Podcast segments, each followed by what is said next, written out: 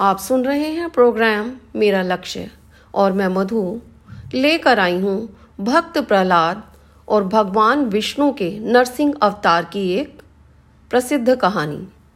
जब भी किसी भक्त पर कोई संकट आता है तो भगवान विष्णु उसकी रक्षा के लिए सदैव तत्पर रहते हैं।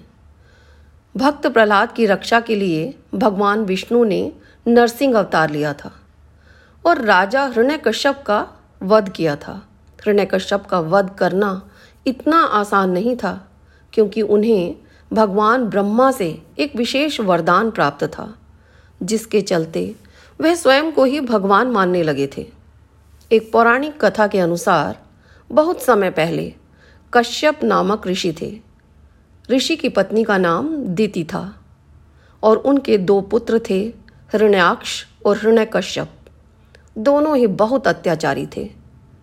भगवान विष्णु ने वराह रूप धारण कर ऋणाक्ष का वध किया था, क्योंकि उसके अत्याचार बढ़ते ही जा रहे थे।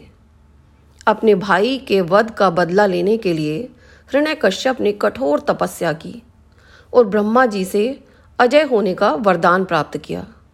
वरदान मिलने के बाद हृणय कश्यप इतना अहंकारी हो गया कि उसने अपनी प्रजा से स्वयं को भगवान की तरह पूजने का आदेश दिया।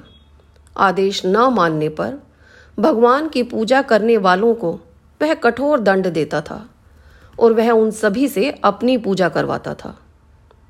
हृणय कश्यप का अत्याचार दिनों दिन बढ़ता ही जा रहा था। यहाँ तक कि वह अपने ही पुत्र प्रहलाद को भी भगवान का नाम लेने के कारण तरह तरह के कष्ट देने लगा था। प्रहलाद बचपन से ही विष्णु जी के परम भक्त थे। वह समय समय पर असुर बालकों को भी धर्म का उपदेश दिया करते थे और अपने पिता के कृत्यों का विरोध करते थे। उन्होंने कई बार अपने पिता को समझाने की कोशिश की और प्रभु की शरण में जाने के लिए कहा। यह हृणय कश्यप को बिल्कुल पसंद नहीं आया। प्रहलाद की बात सुनकर हृणय कश्यप का शरीर थर थर कांपने लगा। उसने प्रहलाद से कहा, रे मंद बुद्धि यदि तेरा भगवान हर जगह है तो बता, इस खंबे में क्यों नहीं दिखता?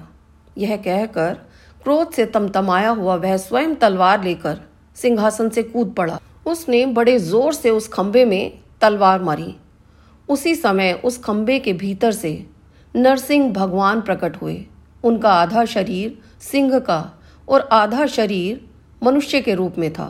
क्षण मात्र में ही नरसिंह भगवान ने हृणय कश्यप को अपनी जांघों पर लेते हुए, उसके सीने को अपने नाखूनों से फाड़ दिया और उसकी जीवन लीला को समाप्त कर अपने प्रिय भक्त प्रहलाद की रक्षा की।